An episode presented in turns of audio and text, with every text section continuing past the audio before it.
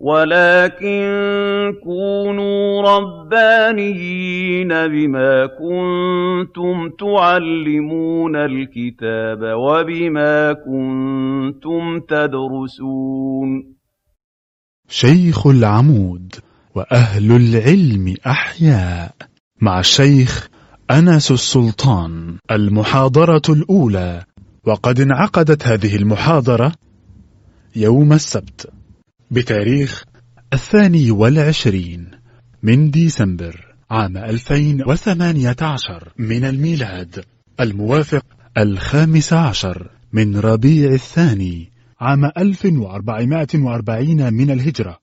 بعد صلاة الظهر بمدرسة شيخ العمود بحي العباسية محافظة القاهرة. بسم الله الرحمن الرحيم الحمد لله رب العالمين والصلاة والسلام على سيدنا رسول الله محمد الصادق الوعد الأمين وعلى آله وصحبه وسلم تسليما كثيرا طيبا مباركا فيه إلى يوم الدين اللهم لا علم لنا إلا ما علمتنا فعلمنا يا رب ولا فهم لنا إلا ما فهمتنا ففهمنا يا رب اللهم زدنا من لدنك علما اللهم امين اللهم اغفر لنا ذنوبنا واسرافنا في امرنا وثبت على طريق الحق اقدامنا واجعلنا يا ربنا هداة مهديين غير ضالين ولا مضلين برحمتك يا أرحم الراحمين. اللهم آمين. ثم أما بعد هذا هو اللقاء الأول. نسأل الله تعالى أن يعلمنا في هذا اللقاء ما ينفعنا وأن ينفعنا بما علمنا وأن يزيدنا وإياكم من كرمه علما. اللهم والمحب يحفظ كلام حبيبه ونجد هذا في دنيا الناس. إذا أحب إنسان مغني ما؟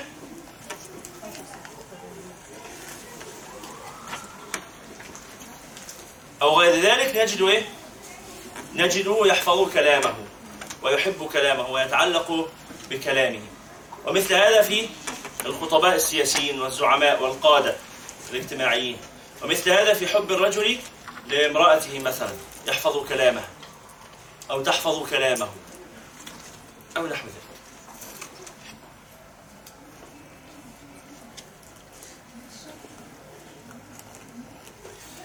النبي صلى الله عليه وعلى آله وصحبه وسلم يقول مثل ما بعثني الله به من الهدى والعلم كمثل الغيث كمثل المطر.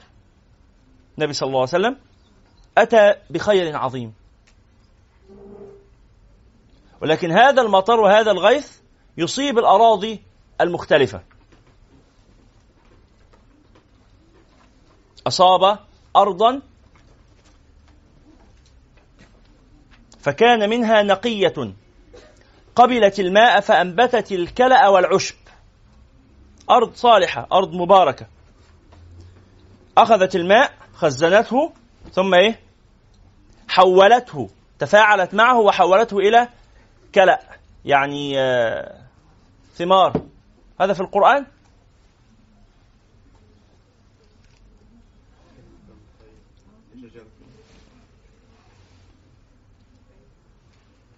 لا ليس في القرآن. ليس في القرآن. كلا لفظ كلا ليس في القرآن.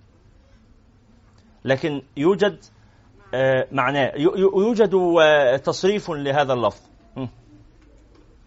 قل من يكلأكم بالليل أو النهار. نعم. يعني إيه يكلأكم؟ يعني يغذيكم بما يحفظ أجسادكم يعطيكم طعامكم. سبحانه وتعالى. فكان منها أرض نقية قبلت الماء فأنبتت الكلأ والعشب. وكان منها أجادب أرض جدباء اللي هي الصخرية. أجادب. حفظت الماء. ما أنبتت عشبا ما أنبتت كلأ لأن هي مش مش طين. الصخور دي ما ينبتش فيها النبات. فدي دورها إيه؟ مش دورها إن هي تنتفع بنفسها أو إن هي تجيب الثمار. ده دي بس دورها إن هي تحفظ الماء. بس كده. فكان منها أجادب. أمسكت الماء. وكان منها قيعان. ما حفظت ماء ولا أنبتت كلاء يبقى الناس مع حديث رسول الله صلى الله عليه وسلم ثلاث أنواع. إما يأخذ الحديث فيفهمه ويحفظه ويعمل به ويحوله إلى يعني آه نفع عام. واحد تاني يأخذ الحديث فلا يفهمه جيدا ولكن دوره مع العلم بس الإيه؟ التبليغ. واحد تاني يسمع الحديث فلا أفاد علما ولا أفاد عملا. ودايما العلم والعمل مرتبطين. أفضل شيء أن يحصل الإنسان العلم والعمل ويعمل به. ثم تأتي بعد ذلك رتبة. هي رتبة العامل من غير علم أو العالم من غير عمل. فأيهما أشرف؟ أيهما أشرف؟ وقع في هذا الخلاف. وقع في هذا الخلاف. ولا خلاف في الرتبة الرابعة.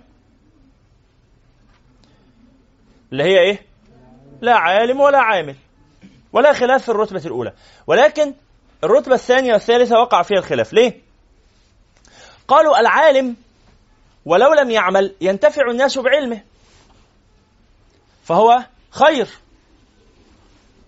ولكن قالوا العالم الذي لا يعمل بعلمه علمه حجة عليه. فحاله كحال أحبار بني إسرائيل فهو شر. فقيل إن حيثية الجهة منفكة. حيثية الخيرية منفكة. جهة الخيرية منفكة يعني يعني كل منهما خير من وجه وشر من وجه. أيهما أفضل؟ العالم العامل بغير علم ولا العالم بغير عمل؟ تقوم تقول لي الأفضل لمين؟ لنفسه ولا للناس؟ فهمت هذا؟ ما هو لابد من في العلم لابد في العمل من حد أدنى في العلم. لأن الذي ليس عنده علم لا يسمى عمله هذا عملا أصلا. لا عمل إلا بعلم لأن العلم هو اللي يضبط العمل. لكن إحنا بنتكلم على العلم بالمعنى الاصطلاحي اللي هو العلم التقعيد الحفظ. هل كل عامل حافظ وواعي وأكاديمي يعني؟ لا عمال كثيرون. فأيهما أفضل؟ عالم عنده خزينة علمية باحث مثقف عنده علم واسع جدا جدا يحفظ كتب كثيرة ولكن عند التطبيق لا يطبق شيء من هذا. حضرتك كنت قلت في محاضرة قبل كده إن أكثر أهل الجنه أصلا الناس البسيطة اللي بتعمل نعم نقول الفرق في الإيه؟ في الخيرية فرق الحيثية. يعني من حيث هو نفسه أيهما أفضل؟ العامل. العامل. بشرط إنه يكون عنده حد أدنى من العلم. وبالنسبة للناس العالم فخذ بقولي ولا تنظر إلى عملي. ينفعك علمي ولا تضررك أوزاري. فخذ بعلمي ولا تنظر إلى عملي. أنت شايفني أنا واحد دكتور صادر عمال أقول لك ان شرب السجاير. يا ابني بيصيب بسرطان الرئة. تيجي تقول إيه؟ تقول ماليش دعوة باللي بيقوله ولا أنتفع بقوله؟ لا. أقول لك فخذ بعلمي. أنا عندي علم على فكرة أنا شاطر في العلم. أي نعم أعمالي مش ولا بد بس إيه؟ علمي كويس. فخذ بعلمي ولا تنظر إلى عملي ينفعك قولي. ولا تضررك إيه؟ أوزاري. إثمي على نفسي. بالضبط. إثمي على نفسي. أنا والله عندك في معلومة تعرف تستفيدها مني؟ استفدها ما اتبعتك على أنك نبي. صليتوا على رسول الله؟ صلى الله عليه وعلى آله وصحبه وسلم. وطبعا ما زال الكلام فيه تفصيل أكتر من كده لكن يعني دي الإجابة المجملة. يبقى مرة أخرى لا بد للعالم لا بد للعامل من علم ولا بد للعالم من عمل أيضا. ولذلك سيدنا الإمام أحمد بن حنبل كان يقول يا طلاب الحديث أدوا زكاة الحديث. قالوا وما زكاة الحديث؟ قال علموا من كل عشرة أحاديث حديثا. إذا كنت مش هتنع... مش هتنقل ومش هتعلم كل ما تعلمته فعلى الأقل إيه؟ العشر. العشر حاجة شبه المطر كده. مش الزرع لما طلبة الفقه عارفين الأرض التي تنبت الزرع بماء السماء يجب فيها العشر. وبالنضح وبالكده يجب فيها نصف العشر. فالحديث فضل من رسول الله صلى الله عليه وسلم من غير مجهود منك. كرم من رسول الله أن أعطاك هذا العلم من غير ما أنت تجتهد في استنباطه انت بتجتهد في حفظه. بس إيه؟ ما اجتهدتش في استنباطه واستخراجه بخلاف العلوم الأخرى. الروايه الأخرى فيها مجهود منك في مسألة الإيه؟ الاستنباط والاستخراج. لكن الرواية أنت بتقرأ الحديث تحفظه فتؤدي زكاة الحديث. تعلم من كل حديث حديث. وكان الإمام أحمد بن حنبل رضي الله تعالى عنه وأرضاه ما قرأ حديثا إلا وعمل به ولو مره إن استطاع. حتى إنه ذهب في يوم فاحتجم. عمل الحجامه الحجامه اللي هي إيه؟ إزالة الدم الفاسد من الجسم وبتاع. فاحتجم وأعطى الحجام دينارين. أعطى الحجام دينارين يعني بسعر اليومين دول اداله 8000 جنيه. الدينار 4 جرام وربع دهب عيار 21 فدينارين يعني 8 جرام ونص. الجرام الدهب عيار 21 ثمنه 600 جنيه. اضرب بقى 8 جرام في 600 جنيه يطلع 8 في 6 7800 جنيه. 7 8 في 6 ب 4 4800 ماشي. 4800 والنص ب 300 يعني 5 5100 جنيه. مبلغ يعني إيه كبير جدا دينارين. فالحجام قال هذا كثير. قال قرأت أن قال سمعت أن رسول الله صلى الله عليه وسلم احتجم وأعطى الحجام دينارين. النبي صلى الله عليه وسلم احتجم وأعطى الحجام دينارين. النبي كان أراد أن يتصدق أو شيء من هذا. فيبقى أنا أحتجم. أخذ بقى يعني إيه؟ أطبق الحديث. ما أنا لو احتجمت. ما هي العبرة في الحديث مش الدينارين. أنتوا فاهمين المسألة؟ الحكمة من الحديث النبي احتجم. فنحن نحتجم. يبقى السنة أنك تعمل حجامة. السنة أنك تعمل حجامة. لكن الدينارين دي مسألة مش من السنة. دي من ال... من التطبيق البشري مش كده مش كده ولا إيه؟ من التطبيق البشري بس هو قال برغم أنها من التطبيق البشري أنا أريد أن أعمل بها أحاكي النبي صلى الله عليه وسلم. سيدنا عبد الله بن عمر في مرة كان يسير مع صديق له في المدينة وبعدين جه عند حتة كده قام وطى ومشي خطوة وقام وقف تاني وكمل قال لما فعلت هذا؟ قال رأيت رسول الله صلى الله عليه وسلم مر هنا يوما وكانت في وكان في هذا الموضع شجرة فخفض رأسه ليمر من تحت الشجرة. طب الشجرة قطعت لو انت وطيت دماغك ليه؟ قال أنا شفته بيعمل كده. صلى الله عليه وعلى آله. إيه المعنى ده؟ معنى تعظيم قدر رسول الله صلى الله عليه وسلم. حب النبي صلى الله عليه وسلم. أنا بحب النبي بعمل ده بحب أعمل. مش إحنا بنشوف حوالينا الناس تقلد؟ لما فنان من الفنانين إيه؟ فاكرين البلوفر بتاع عمرو دياب ده؟ مصر كلها لبسته مش كده ولا إيه؟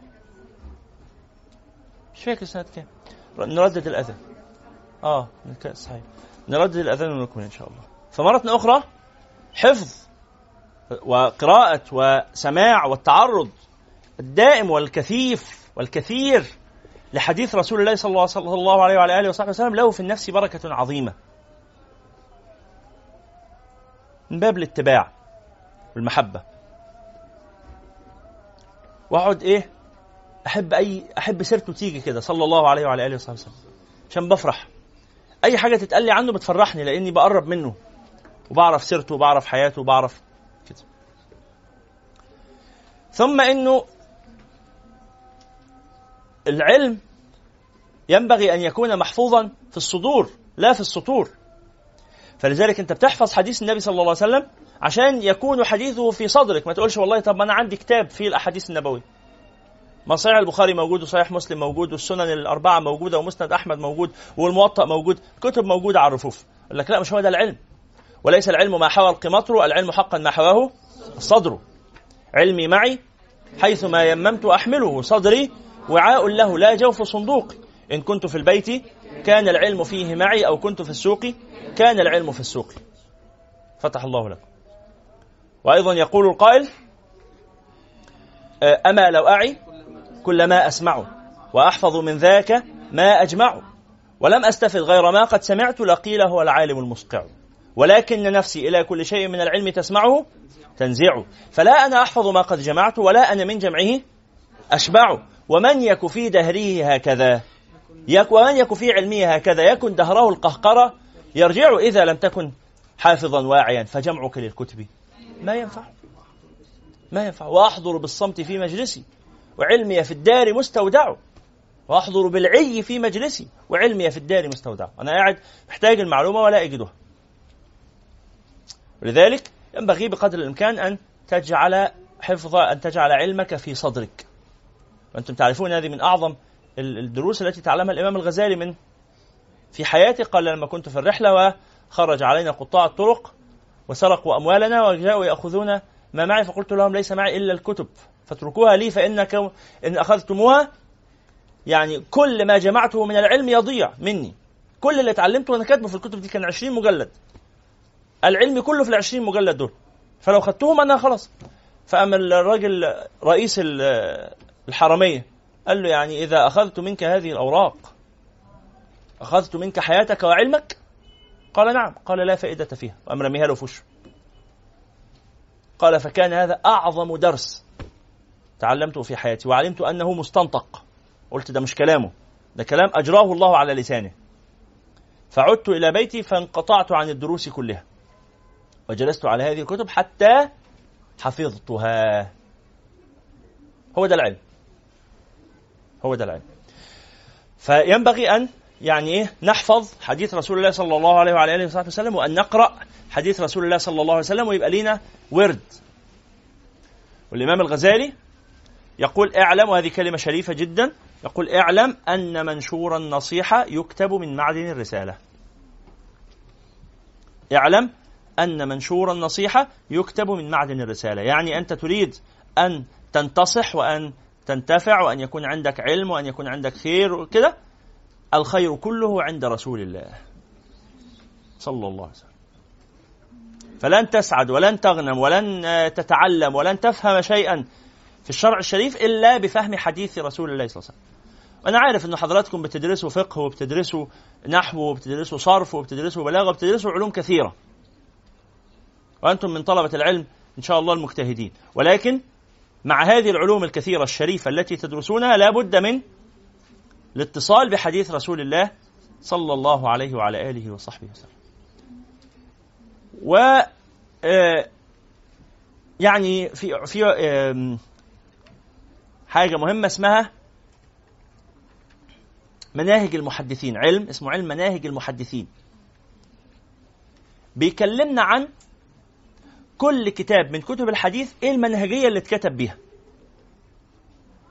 ففي مناهج مختلفة في كتابة الحديث. بعض الكتب كانت معتمدة على منهجية الايه رواية الأحاديث الصحيحة فقط بشروط معينة. زي صحيح البخاري وصحيح مسلم وصحيح ابن حبان وغير ذلك والترمذي. وفي كتب ما اشترطتش هذا الشرط إنما رتبت الحديث بالمسانيد. قالوا الأحاديث المروية عن عبد الله بن عمر الأحاديث المروية عن ابو هريرة الأحاديث المروية عن وهكذا. خلاص؟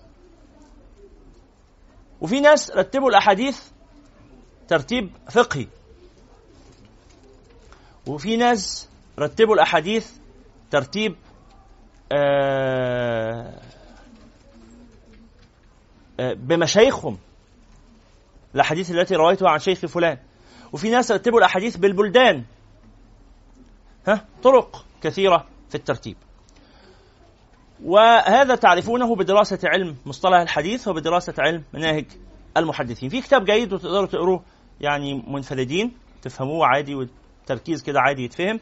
اسمه مناهج المحدثين العامة والخاصة للدكتور رفعت فوزي. كتاب جيد موجود في مكتبة دار السلام. لو أنتوا يعني مهتمين بهذا الجانب يعني عايزين نعرف إيه الفرق ما بين صحيح البخاري وصحيح مسلم وسنن الترمذي وسنن ابن ماجه وغير ذلك يبقى هذا الكتاب يفيدكم. الشيخ أستاذنا الدكتور رفعت فوزي حفظه الله.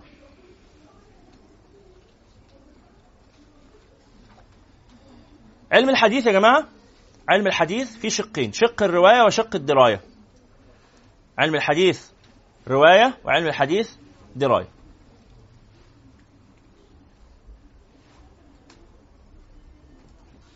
الرواية اللي هي الإيه؟ النقل.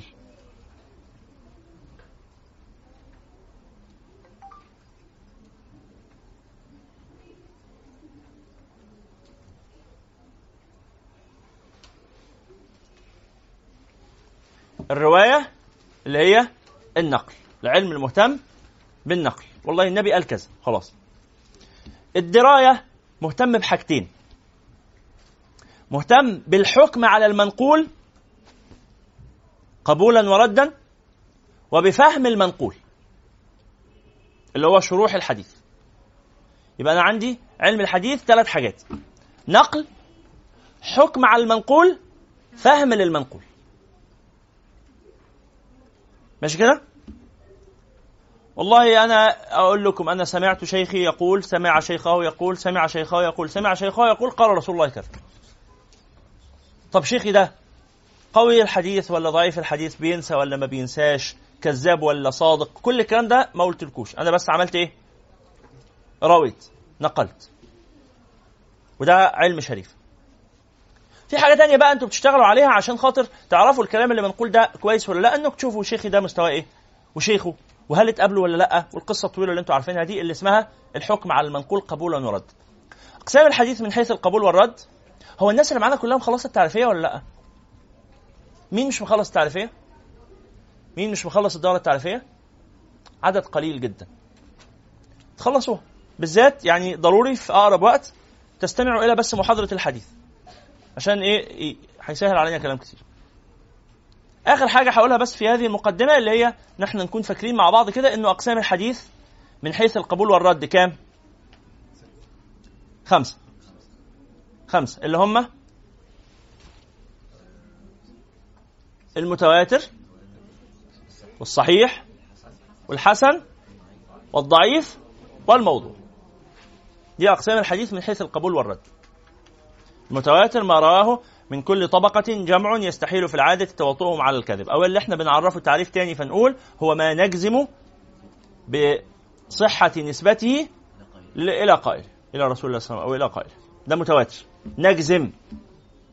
الحديث الصحيح هو ما يغلب على ظننا نسبته نسبته إلى قائل أو صدق نسبته إلى قائل الحديث المروي برواية العدل الضابط عن العدل الضابط حتى يصل إلى منتهى بغير شذوذ ولا علة قادحة. قال صاحب البيقونية أولها الصحيح وهو ما اتصل إسناده ولم يشذ أو يعلي يرويه عدل ضابط عن مثله معتمد في ضبطه ونقله. نعم. من فين حفظت البيقونية واحد. ها؟ فقط؟ عجيب طيب. في ناس أنا عارفهم حافظين. اثنين. أيوه بدأوا يعترفوا. اثنين. ها؟ مين تاني؟ ثلاثة أيوه. أربعة. أيوه. ها؟ نجيب جهاز كشف الكذب على الباب هنا. صعق كهربائي. خلاص. فاللي مش حافظها يحفظها. وإحنا شرحناها قبل كده وتسجيلاتها موجودة. على SoundCloud. شرحناها أظن في ثمان محاضرات. البيقونية في علم مصطلح الحديث. ف آه، يبقى الحديث الصحيح ما, نج... ما يغلب على ظننا صدق نسبته لقائله. الحديث الحسن ما نظن نسبته لقائله ما نظن صدق نسبته لقائله. والحديث الضعيف هو ما نشك في صدق نسبته لقائله. والحديث الموضوع هو ما نجزم بعدم نسبته لقائله. كتب الحديث كتب كثيرة جدا. فلما يجي طالب العلم يبتدي يتعلم الحديث العلماء قالوا إيه؟ نحط منهج كده سلم متدرج. فنبدأ بإيه؟ بالأربعين النووية الأربعين النووية شرحها كتبها جمعها الإمام يحيى بن شرف الدين النووي رحمه الله المتوفى عام 676 من الهجرة. خلص الأربعين نووية تاخد معاهم الإيه؟ الثمان أحاديث اللي زودهم الشيخ ابن رجب الحنبلي اللي هو تتمة الخمسين. تتمة الخمسين. وشرحها في كتاب جامع العلوم والحكم بشرح خمسين حديثا من جوامع الكلم خمسين أحاديث من كلام النبي صلى الله عليه وسلم سماها جوامع الكلم اللي هي جمعت الايه المعاني الرئيسية اللي الدين مبني عليها الدين وفلسفته كلها وأفكاره العظمى مبنية على ال 50 حديث دول اللي هم ال 42 حديث بتوع ال 40 نوويه ال 40 نوويه 42 حديث فال 42 بتوع ال 40 نوويه زائد الايه؟ الثمانية تخلص ال 50 حديث دول نروح بقى على إيه؟ رياض الصالحين. رياض الصالح من كلام سيد المرسلين. شيخ برضه الإمام النووي. الإمام النووي قال هعمل لكم رياض جمع روضة جنان. تدخل تتفسح فيها كده. تدخل ترتاح في هذه الجنة. روضة. بس هذه الروضة روضة لمن؟ للصالحين لأنه اللي مش صالحين هيبقى بالنسبة لهم ده كلام يزهق يا عم أنا شغال لي أغنية ولا شغال لي فيلم ولا. لكن الصالحين ده بالنسبة لهم هو الإيه؟ المتعة واللذة. وفي وسط ما هو بيذاكر كده علوم صعبة يجي عايز تهدأ نفسه ويسكن آه، تسكن روحه ويرتاح وجدانه يقوم يتفسح هنا. يتفسح هنا مش معناها تسلية آه، آه، بمعنى الترفيه اللي هو الكلام الفاضي يعني. ولكن معناه راحة النفوس. راحة النفوس بكلام سيد الخلق صلى الله عليه وعلى آله وصحبه بعد رياض الصالحين تقرأ اللؤلؤ والمرجان فيما اتفق عليه الشيخان. الأحاديث الموجودة عند البخاري وعند مسلم. اللؤلؤ والمرجان فيما اتفق عليه الشيخان. دي أحاديث من أعلى درجات الصحة. خلاص؟ بعدين تقرأ آه، آه، الموطأ. موطأ الإمام مالك. رضي الله تعالى عنه وارضاه. وبعدين تقرأ صحيح البخاري. وبعدين صحيح مسلم. وبعدين السنن الأربعة. ابن ماجه والترمذي وأبو داود والنسائي. وبعدين مسند الإمام أحمد بن حنبل. أنت كده جمعت أو قرأت الكتب الأساسية. عندنا مصطلحات كده يقول إيه؟ رواه الشيخان اللي هو البخاري ومسلم. الكتب الأربعة اللي هي السنن الأربعة. الكتب الستة اللي هي البخاري ومسلم زائد السنن الأربعة. الكتب السبعة اللي هي الكتب الستة أبو داود والترمذي وابن ماجه والنسائي زائد البخاري ومسلم زائد الموطأ. الكتب الثمانية. يبقى هنزود مسند الإمام أحمد. الكتب التسعة هنزود مسند الدارمي. الدارمي. خلاص كده؟ دي الكتب الإيه؟ الأشهر وال والأكبر يعني في جمع حديث رسول الله صلى الله عليه وسلم. إحنا هنبدأ بالأربعين النووية. ومجلسنا إحنا قلنا إنه الحديث فيه ثلاث حاجات. في رواية وفي حكم على المنقول اللي هي الدراية وفي شرح للمنقول اللي هو يسموها دراية برضه أو يسموها فقه الحديث. فقه الحديث هو مع معاني الأحاديث فهم الأحاديث يعني. فاحنا إن شاء الله في المجالس هنكون مشتغلين بأمرين فقط بالرواية و آه، آه، الفهم. فهنشرح بعض الأحاديث ولكن شرحنا هيكون شرح سريع. الأغلب إن إحنا عايزين نقرأ أكتر. نقرا أكتر. فهنطول شوية صغيرين في شرح الأربعين نوويه حاجة بسيطة. من بعد كده هنبدأ نجري. نسأل الله التيسير اللي إحنا هنقرأ كل ده. نسأل الله التيسير والبركة في العمر. المجلس إن شاء الله ممتد. ممكن أربع سنوات مثلا. أربع سنوات. علشان إن شاء الله في هذه السنوات الأربعة يكون ربنا يسر لنا الحال فقرأنا الأربعين النووية ورياض الصالحين والأحاديث المتفق عليها بين البخاري ومسلم نقرأ البخاري ونقرأ مسلم ونقرأ الكتب ال ال الأربعة إن شاء الله. ونواصل الرحلة. نعم.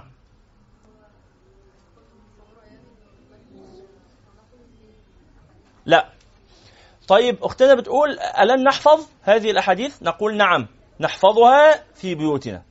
حفظ فردي. نحفظها في بيوتنا لأنه آه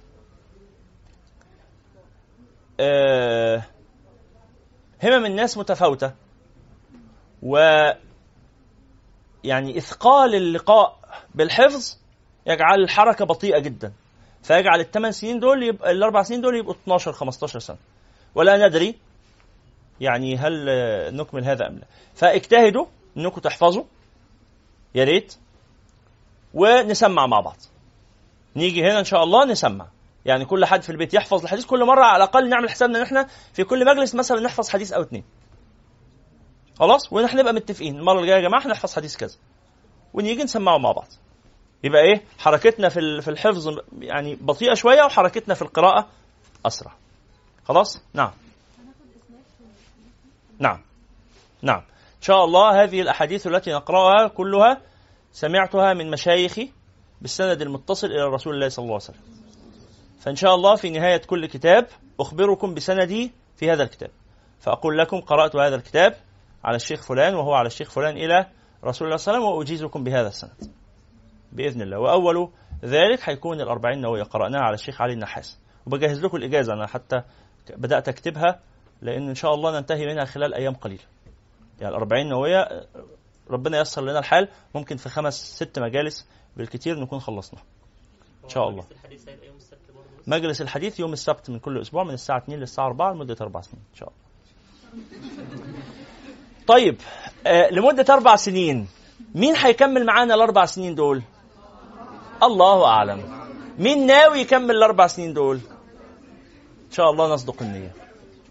في ناس ما رفعتش إيديها أصلا. قال لك أنا مش عامل. أنا جاي على أساس إنه آه، من اثنين لأربعة لكن أربع سنين ما مش عامل حسابي مش استنى أما إيه؟ أرتب أمور.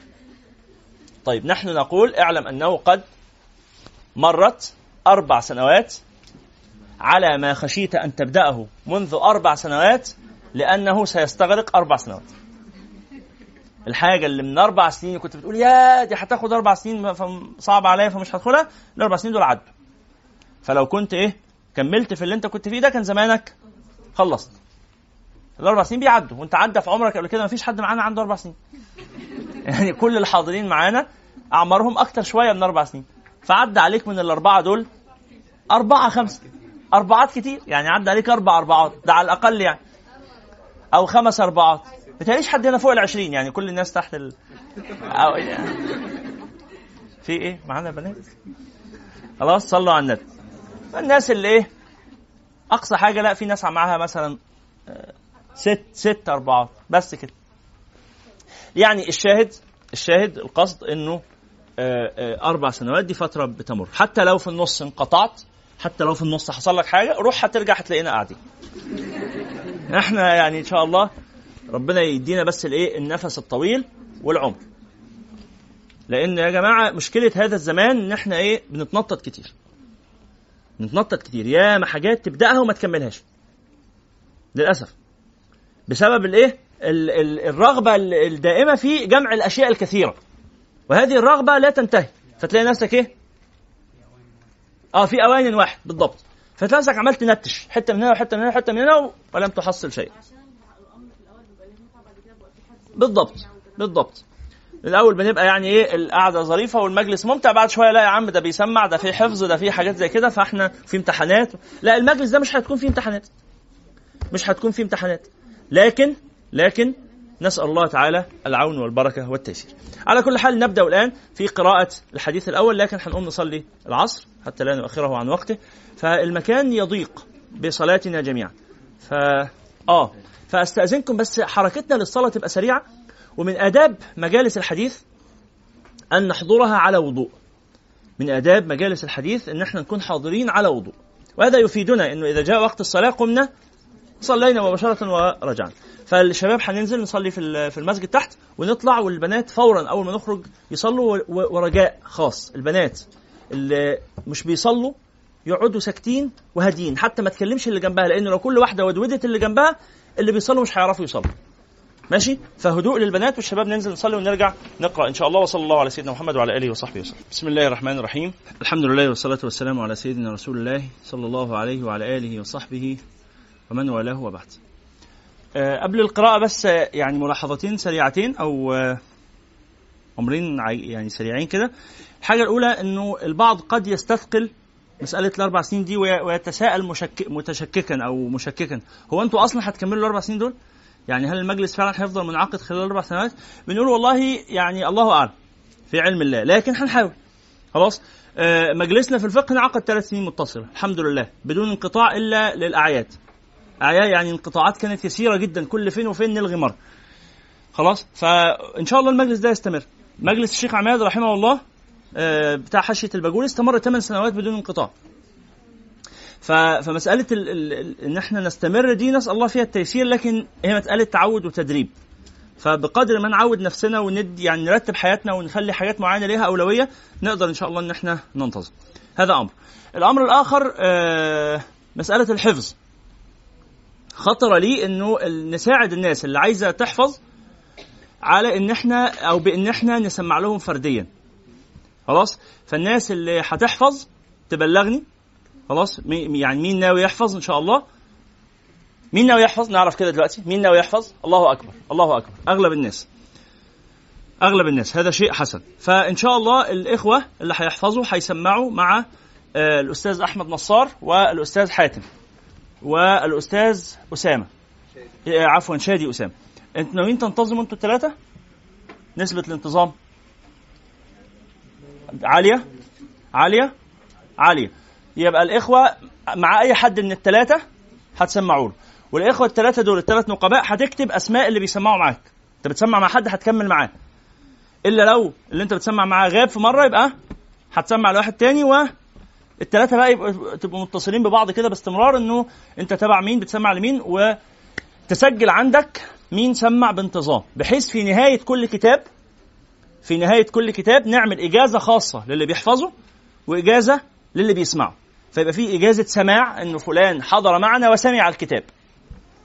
وسمعه كاملا أو سمعه بأفوات. يبقى ده نوعين في إجازة السماع. إنه سمع الكتاب كاملا ده نوع.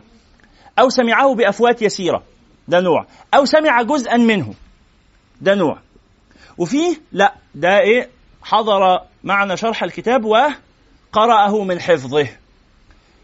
قرأه من حفظه. الناس بقى بتوع قرأه من حفظه دول. إذا انتظمتوا حضراتكم خلال الكتاب في التسميع للنقباء هنيجي في النهاية هسمع أنا أو هسمع منكم من كل واحد لوحده قراءة الكتاب. خلاص كده؟ يبقى بس النقباء دول بيساعدونا عشان العدد آه، كبير. في الأخوات إن شاء الله هيكونوا الأستاذة إيمان والأستاذة سحر والأستاذة شروق. آه معلش أستأذنهم يقفوا عشان الباقيين يعرفوهم. الأستاذة شروق عندكم هناك أهي. والأستاذة آه والأستاذة هبة أستأذنك. كوني معنا. أنا بس بحاول أفتكر مين تاني الحفظة. لو حد من الناس اللي بيحفظوا معايا يا جماعة يفكرني أنا مش شايف. القرآن أو الحديث. مخلصة وختم القرآن؟ لا الناس اللي ختم القرآن. مين؟ أسماء؟ يلا. بس خلاص. معانا خمسة. الأخوات مع خمسة. الأستاذة أسماء الأستاذة شروق الأستاذة هبة والأستاذة سحر والأستاذة إيمان. خلاص؟ شكرا جزيلا اتفضلوا استريحوا. فبقية البنات بقى اللي هيسمعوا خدوا رقم واحدة من الخمسة دول وانتظموا معاه ماشي كده؟ في حد تاني يا جماعة معانا هنا من حفظة القرآن؟ أستاذة أسماء قومي لو سمحت عشان يعرفوك. السادسة. أصل هو العدد كبير فممكن يبقى خمسة قليل عليهم. السادسة من نقيبات البنات أسماء آه صلاح. اقفي أسماء معلش دقيقة واحدة. خلاص؟ شكرا جزيلا. شكرا جزيلا. استاذنكم نفتح الشباك ده شوية صلوا على النبي. بسم الله الرحمن الرحيم. نفتتح مجالسنا بقراءة حديث رواه الإمام البخاري والإمام مسلم في صحيحيهما. رواه الإمام البخاري في آه، كتاب النكاح. في باب حسن آه، مؤانسة الأهل أو في باب مؤانسة الأهل. ورواه الإمام مسلم في كتاب الفضائل. والحقيقة أن تسمية الإمام البخاري للباب يعني روى الحديث في كتاب النكاح في باب مؤانسة الأهل لأنه انظر في هذا الحديث تجد النبي صلى الله عليه وسلم قاعد يسمع حديث حكي طويل ها من زوجته. هو قاعد بيسمع صلى الله عليه وسلم. وفي هذا يعني حسن إيه؟ آه فائدة للي عايز يقتدي برسول الله صلى الله عليه وسلم في باب عشرة النساء.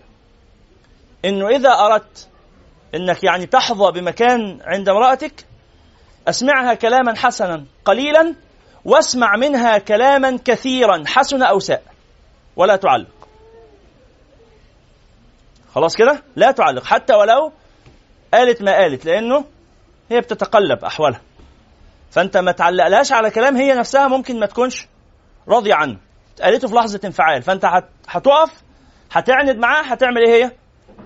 هتعند وتقول لك آه يبقى أنا كنت اقصده هي ما كانتش تقصده فأنت تغافل وتجاهل وسيأتي معنا هذا. قال آه قال البخاري حدثنا محمد بن عيسى حدثنا علي بن حجر أنبأنا عيسى بن يونس عن هشام بن عروة عن أخيه عبد الله بن عروة عن عروة عن عائشة رضي الله تعالى عنها وأرضاها قالت جلست إحدى عشرة امرأة. فتعاهدن يعني في الجاهلية. فتعاهدن وتعاقدن على ألا يكتمن من أخبار أزواجهن شيئا. قالوا تعالوا نحكي كل واحدة تقول جوزها حاله عامل إيه. دي السيدة عائشة بتحكي لرسول الله صلى الله عليه وسلم. ده غلط. فعل هاتيك النساء خطأ. إنه بس ده كان في الجاهلية. فده في كان في الجاهلية. وهذا الحال في النساء ولو كان وإن كان معيبا لكنه باق. وشأن شأن النساء خصوصا آه، الساقطات منهن أو فارغات العقل ودنيئات الهمة أن يكون جل حديثهن عن الرجال. المرأة إذا كانت آه، صاحبة آه، عقل صاحبة علم وصاحبة خلق تجدها تتكلم في حاجات ليها لازمة. لكن أغلب كلام النساء فيما لا طائل من ورائه أغلب كلام النساء. ولذلك هن أكثر أهل النار. لماذا؟ لأنهن كثيرات الكلام. ومن كثر كلامه كثر خطأه. هن كثيرات الكلام كثيرات آه، آه، الخطأ تبعا لكثرة كلامهن. فإلا الصالحات منهن. إلا الصالحات طبعا. فجلست إحدى عشرة امرأة فتعاهدن وتعاقدن على ألا يكتمن من أخبار أزواجهن شيئا. طبعا النبي صلى الله عليه وعلى آله وصحبه وسلم نهى عن هذا. نهى عن هذا. ويعني حتى اعتبره من أكبر الكبائر. أن يفضي الرجل إلى امرأته أو تفضي المرأة إلى زوجها ثم يصبح ف يحدث الناس بما كان من أمرهما. يقول ده أنا مراتي كذا وكذا وكذا. أو تقول المرأة لصاحبتها ده أنا جوزي كذا وكذا وكذا. وللأسف هذا نراه للأسف الشديد. في مجتمعاتنا آه يعني إيه في للأسف يعني كما أقول لكم بسبب سقوط الهمة وسفول خلق بعض الناس تلاقي تستبيح الكلام عن زوجها فيما لا يليق ذكره. ها؟ لما تتكلم لا بأس المرأة يعني تحسن الحديث عن زوجها فتتكلم إجمالا كده والله ده راجل كويس أخلاقه كويس. لكن إحنا بنتكلم على أمر الأمور الخاصة النبي صلى الله عليه وسلم قال تفضي إليه ويفضي إليها. ثم تصبح أنا للأسف الشديد في مصلحة حكومية بقضي مصلحة وزميل في العمل يمازح زميلة له بكلام لا يليق ذكره. لا ده واضح ان جوزك امبارح ما أعرفش إيه و... يعني كان حسن العمل معك. أنا أنا واقف آه، جتتي متلبشة. يعني ما هذا؟ إلى هذه الدرجة وصل مستوى الإيه؟ الفجور في الكلام إن هو بيقول كده بيهزر وهي بتسخسخ قدام الناس وبنهزر عادي بنحكي.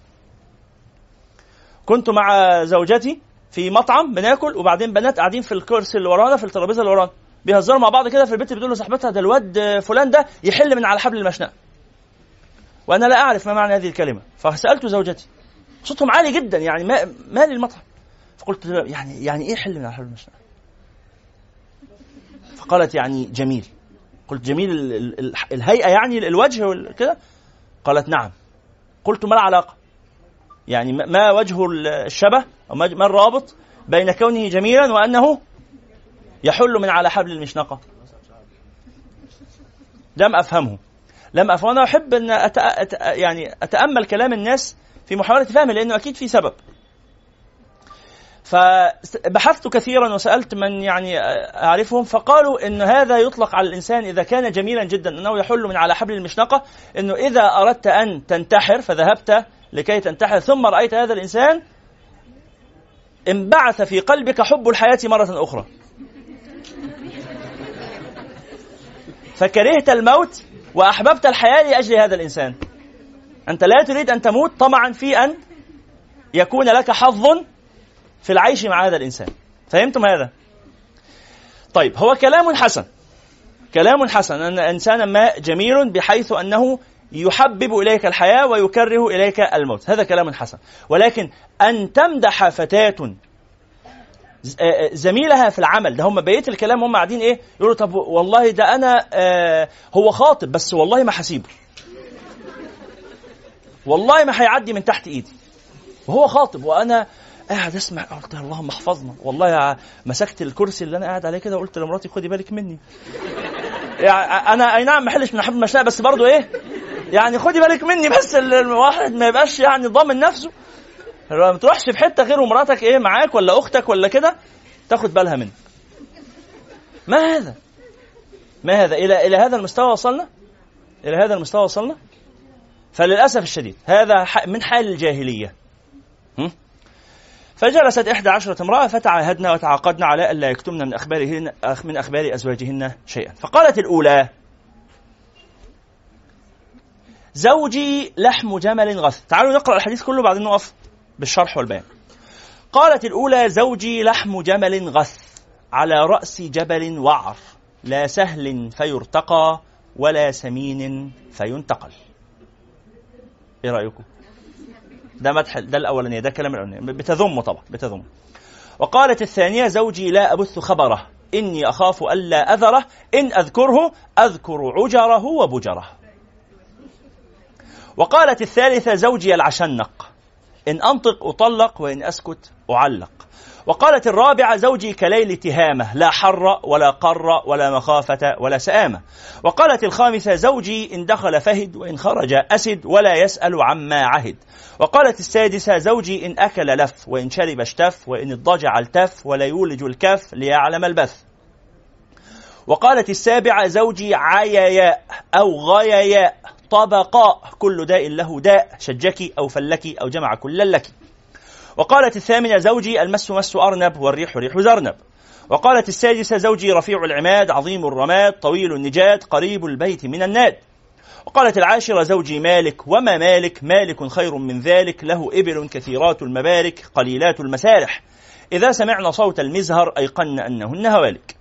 وقالت الحادية عشر زوجي أبو زرع. وما أبو زرع؟ أناس من حلي أذني وملأ من شحم عضدي وبجحني فبجحت إلي نفسي. وجدني في أهل غنيمة بشق فجعلني في أهل صهيل وأطيط ودائس ومنق.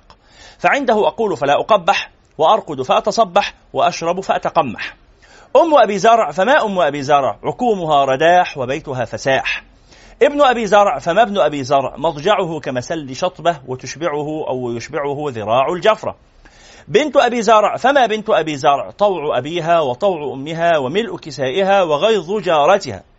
جارية أبي زرع فما جارية أبي زرع؟ لا تبث حديثنا تبثيثا ولا تنقث ميرتنا تنقيثا ولا تملأ بيتنا تعشيشا. قالت فخرج أبو زرع والأوطاب تمخض فلقي امرأة معها ولدان لها كالفهيدين يلعبان من تحت خصرها برمانتين فطلقني ونكحها. فنكحت بعده رجلا سريا ركب شريا وأخذ خطية أو أخذ خطية وأراح علي نعما ثريا. وأعطاني من كل رائحة زوجة وقال كلي أم زرع وميري أهلك قالت فلو جمعت أو قالت فلو أني جمعت كل شيء أعطانيه ما بلغ أصغر آنية أبي زرع. قالت عائشة فقال لي رسول الله صلى الله عليه وسلم كنت لك كأبي زرع لأم زرع. صدق رسول الله صلى الله عليه وعلى آله وصحبه وسلم ورضي الله عن أمنا عائشة وعن أمهات المؤمنين جميعا. هذا الحديث كما ترون فيه بعض الإيه أو في كثير من الكلمات الغريبة فهمتوا منه كم في المية؟ خمسة في المية عشرة في المية سبعين في المية. جميل. سمعتي شرحه قبل كده؟ جميل. طيب آه فنقف معه إن شاء الله بالشرح والبيان والتفسير. في حد حافظه؟ واحد؟ شخص واحد فقط. جيد. فتح الله لكم.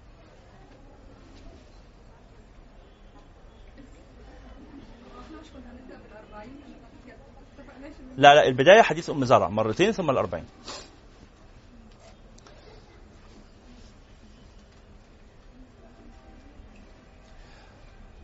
قالت الأولى هذا حديث أول حديث حفظته لزوجتي قبل الزواج سمعته بدون أخطاء قلت خلاص كده نكمل الزواج.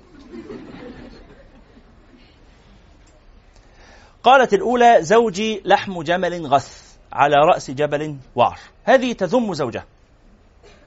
بتذمه بتنتقص من قدره.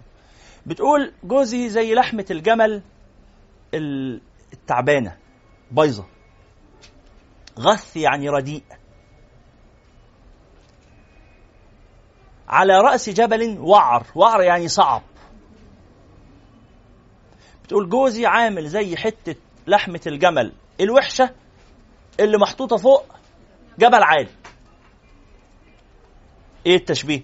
قالت لا سهل فيرتقى ولا سمين فينتقى أو فينتقل. يعني يعني لو هو تعبان كده بس سهل قريب كنا ناخده. أهو بلاش كتر منه حتى لو وحش. ولو هو عالي بس نفيس وجميل وسمين كنت أتعب وأطلع له. لكن أنا بتعب جدا على ولا حاجة. ما هو بيستك... كما تشاءون مش مش منه هي عايزة تقول إيه؟ هي ما تقصدش لحم الجمل. هي بتتكلم عن أخلاقه وعن مصلحته أو منفعته. تقول هو سيء الخلق ولا منفعة فيه. سيء الخلق ولا منفعة فيه وبدأت بالمنفعة. المرأة قد تحتمل سوء الخلق من زوجها إن كان نافعا لها ها؟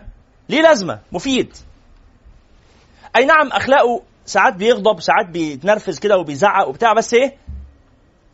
أهو ظل راجل ولا ظل حيط. أي هذه المرأة تقول ده مش محصل ظل حيط. ثم هو مع قلة المنفعة صعب الميراث. والنبي صلى الله عليه وسلم قال إن من الناس من هو إيه؟ سريع بطيء الغضب سريع الفيء. فهذا خير الناس. فين وفين لما يزعل؟ يزعل ببطء شديد بطيء الغضب سريع الفيء. أول ما تروح تصالحه تصالح على طول. قبل ما تقول له أنا جاي أصالحك أو أنا جاي طب أنا معاك. وهو أصلا بقاله سنة ما زعلش. ده إيه؟ أحسن واحد ده. وفي واحد تاني. سريع الغضب بطيء الفيء على أقل حاجة تلاقيه اتنرف ممكن نقفل الشباك شوية. على أقل حاجة تلاقيه اتنرفز. نقفله شوية. لازم يبقى فيه نفس. شكرا. خلاص؟ طب تروح تصالحه؟ زعل في خمس دقائق روح صالحه. اقعد سنة تصالحه. اقعد شهر عمال تحايل فيه وتدادي فيه لغاية ما يتصالح. أول ما يتصالح يلين معاك وينسجم شوية. ويرجع يقلب تاني. فهذا شر الناس. قال لك ما مثل هذا الإنسان يعني ما تصاحبوش. اقطع علاقتك بيه. خلاص؟ ومن الناس من هو سريع الغضب. سريع الفيء. ومنهم من هو بطيء الغضب بطيء الفيء. فهذه بتلك. حاجة تشيل حاجة. واحد إيه؟ ما بيزعلش غير فين وفين بس لما يزعل خلصت. خلصت. خلاص واحد يقول إيه؟ أنا بطيء الزعل جدا بس لو زعلت الإنسان ده يعني أنا أشطبه من حياتي. دي مش حاجة حلوة على فكرة. دي مش حاجة حلوة لأن النبي صلى الله عليه وسلم قال إنه ده كده عنده ميزة وعيب. هذه بتلك. عندك ميزة إنك بتزعل ببطء لكن عندك عيب إنك بتتراضى ببطء. ما بتتصالحش. هو الفرق هنا بس إن هو بيتراضى يعني لو سيبناه مع نفسه كده ديت ما بتتحسبش. تتحسب. الفيء معناها العودة. العودة بقى بمحاولة العودة مع نفسه ايا مكان المهم إنه بيرجع يعني. أو واحد تاني غضاب. بسرعة جدا إيه؟ يغضب. بس بعد خمس دقائق تروح تصالحه؟ كان عندي خال الله يرحمه؟ يعني كل ربع ساعة يتخانق. يتخانق ويزعق جامد كل ربع ساعة. ويستمر في الزعيق ده لمدة 30 ثانية. تحسب على stopwatch بتاع 30 ثانية. مفيش حد في البيت ده. كوباية شاي لو عجيب كان رحمه الله. ده سريع الغضب جدا بس إيه؟ أول ما على طول. رجع الم... رجع في لحظة وتلاقيه رجع إيه ومزاجه آه، حتى مش متعكر إن هو كان متضايق من ده كان من دقيقتين كان بيزعق. لا. هو مش زعيق حقيقي يعني هو تحس ما ما بفهمش يعني بحس إنه جواه طاقة مثلا بيحب يطلعها كل فترة أو كنتش بقدر افهمه. فكنت لما عندهم اتوتر. مراته وعياله خلاص يعني إيه اتعودوا فده الوضع الطبيعي. هيهدى دلوقتي. اهدى وتلاقيه نكت وضحك وهزر. فمره في وسط ما هو بيزعق كان بيزعق لنا. في وسط ما هو بيهزر قال نكتة. ما قلتش اضحك أنا متخشب كده. أنا ما بتضحكش ليه؟ فأنا مش عارف هو دلوقتي ده كده تبع الهزار ولا تبع اللي بجد؟ ما بتضحكش ليه؟ قال يا منافق؟ صليتوا على النبي؟ فهذه بتلك اللي هو سريع الغضب سريع الفيء أو بطيء الغضب بطيء الفيء. هذه بتلك. فالست دي بتقول ان جوزها ماله؟ سريع الغضب. أخلاقه وحشة. فين اتكلمت عن أخلاقه؟ التشبيه. إن هو إيه؟ لا. أخلاقه مش إن هو لحم جمل غث. أخلاقه انه أخلاقه إنه على رأس جبل وعر على رأس جبل وعر. وعر يعني صعب. أخلاقه صعبة.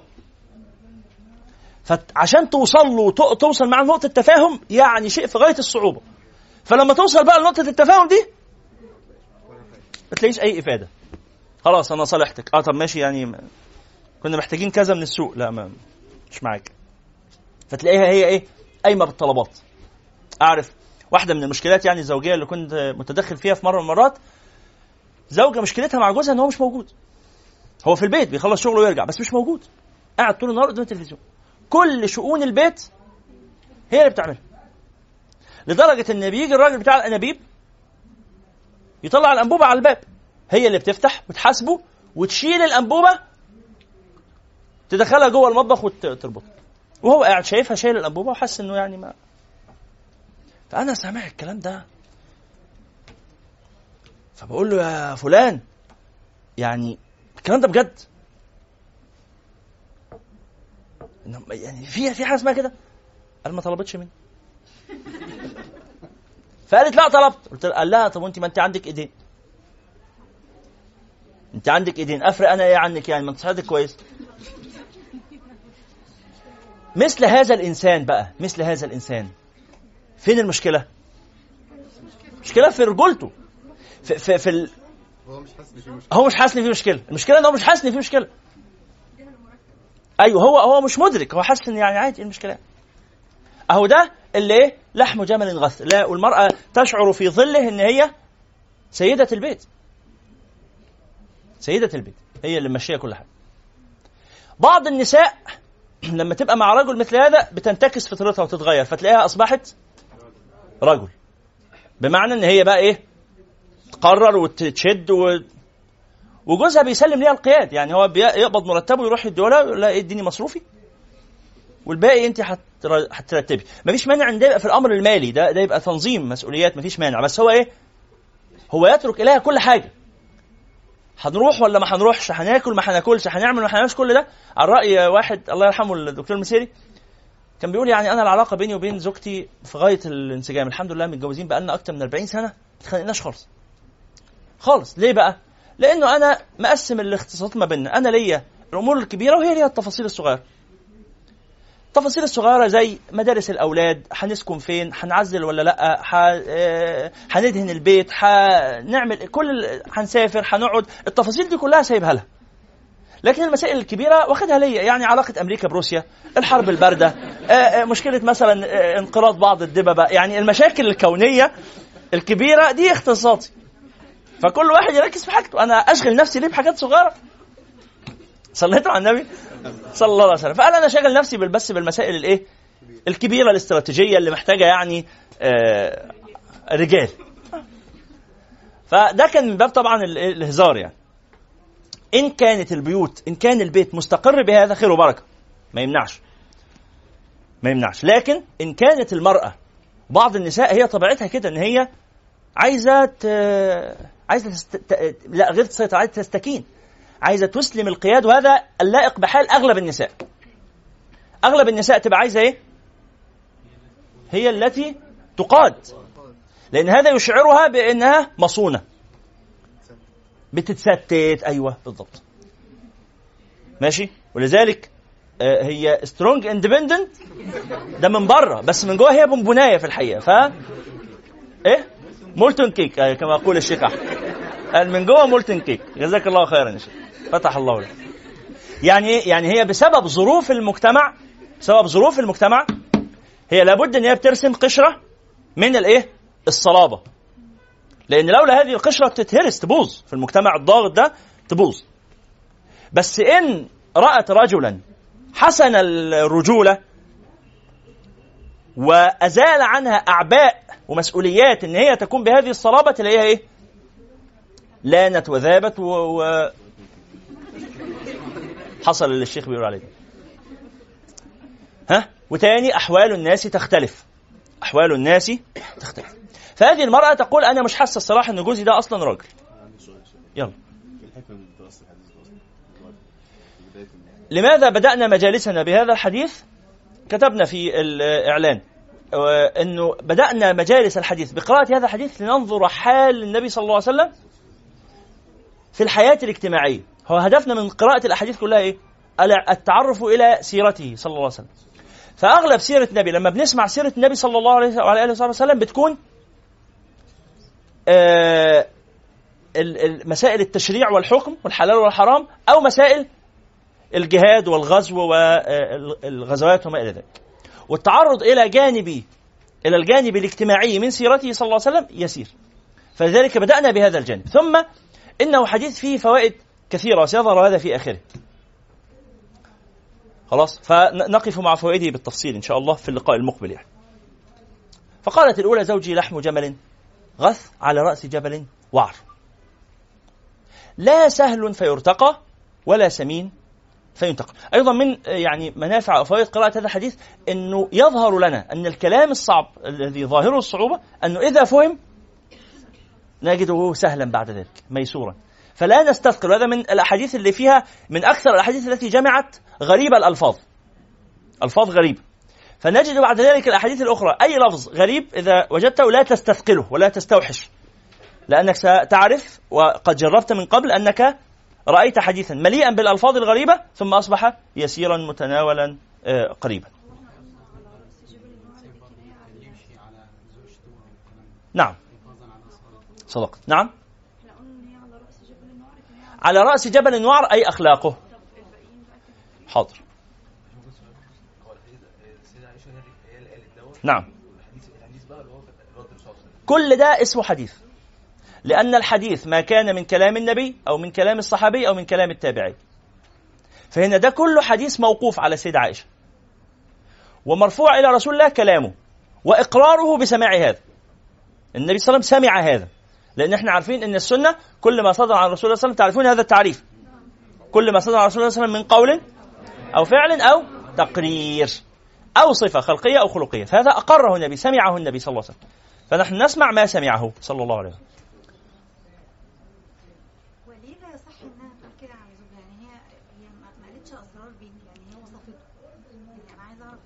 لماذا لا يصح مثل كلام المرأة عن زوجها بمثل هذا الكلام؟ أنه غيبة. وأنه لا يجوز للإنسان أن يغتاب إنسانا مسلما فضلا عن أن يكون هذا الإنسان قريبا أو صديقا أو ما إلى ذلك.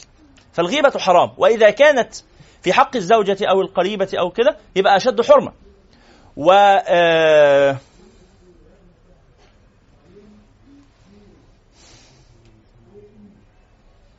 وقد آه أراد أحد السلف أن يطلق امرأته فقيل له لما تطلقها؟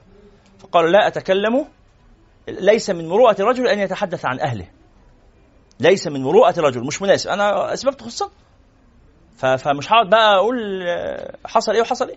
ليس من مروءة الرجل أن يتحدث عن أهله. طلقها. فرأوه بعد أن طلقها فقالوا لما طلقتها؟ قال ليس من مروءة الرجل أن يتحدث عن امرأة لا تحل له.